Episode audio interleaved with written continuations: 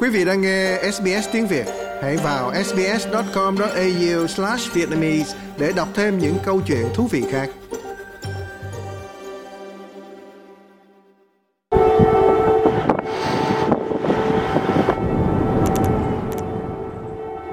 Lại một buổi sáng khác với tiếng còi báo động không kích và tiếng nổ trên khắp thành phố Kiev.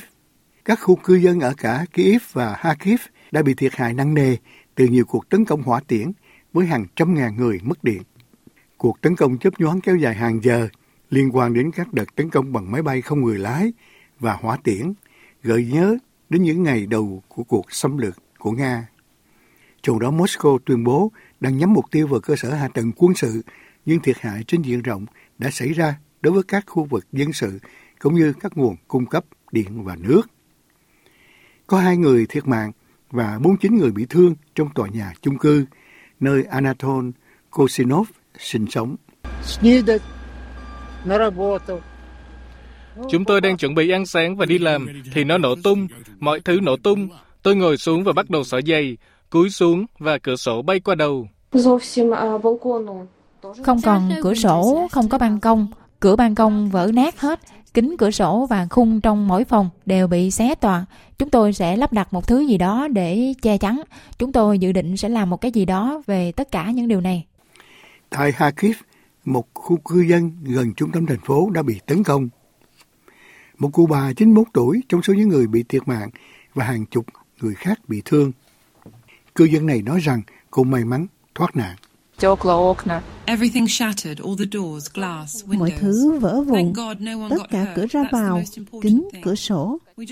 Cảm ơn Chúa vì không có ai bị thương hết. Đó là điều quan trọng nhất. Chúng tôi không thể tìm thấy con mèo. Cha của tôi đi tìm con mèo và hy vọng nó còn sống.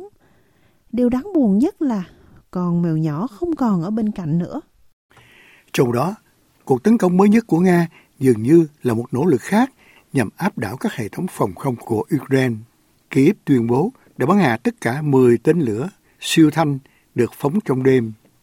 Tổng thống Ukraine Volodymyr Zelensky đang kêu gọi viện trợ quân sự khẩn cấp từ các đối tác phương Tây để bổ sung nguồn cung cấp trong bối cảnh viện trợ quân sự của cả Mỹ và châu Âu đều bị trì hoãn.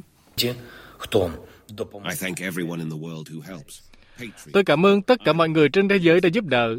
Các khí cụ như Patriot, Iris, NASAMS, mỗi hệ thống như vậy đã cứu sống hàng trăm người. Nga sẽ trả lời cho mọi sinh mạng bị lấy đi, vinh quang cho Ukraine. Được biết, cường độ của cuộc xung đột đã tăng lên trong thời gian năm mới. Một tuần trước, Ukraine đã phá hủy một tàu đổ bộ của Nga đậu tại Crimea bị chiếm đóng. Sau đó vào ngày 29 tháng 12, Nga đã tiến hành cuộc không kích lớn nhất trong cuộc chiến, khiến 39 người thiệt mạng. Ukraine đáp trả nhắm vào thành phố Belgorod của Nga, khiến 25 người thiệt mạng. Tổng thống Nga Vladimir Putin hứa sẽ trả thù và cho đến nay đã diễn ra 3 ngày tấn công liên tiếp. Bộ phòng Nga công bố một đoạn video cho thấy các cuộc tấn công khác nhau do lực lượng nước này tiến hành và tuyên bố tất cả các mục tiêu đều bị không kích. Thế nhưng ngôi làng Petropavlovka của Nga cũng chịu chung số phận với việc Moscow thừa nhận là một trong những máy bay chiến đấu của họ chịu trách nhiệm vô tình xạ kích một loạt đạn không xác định vào ngôi làng nói trên thuộc lãnh thổ của chính họ.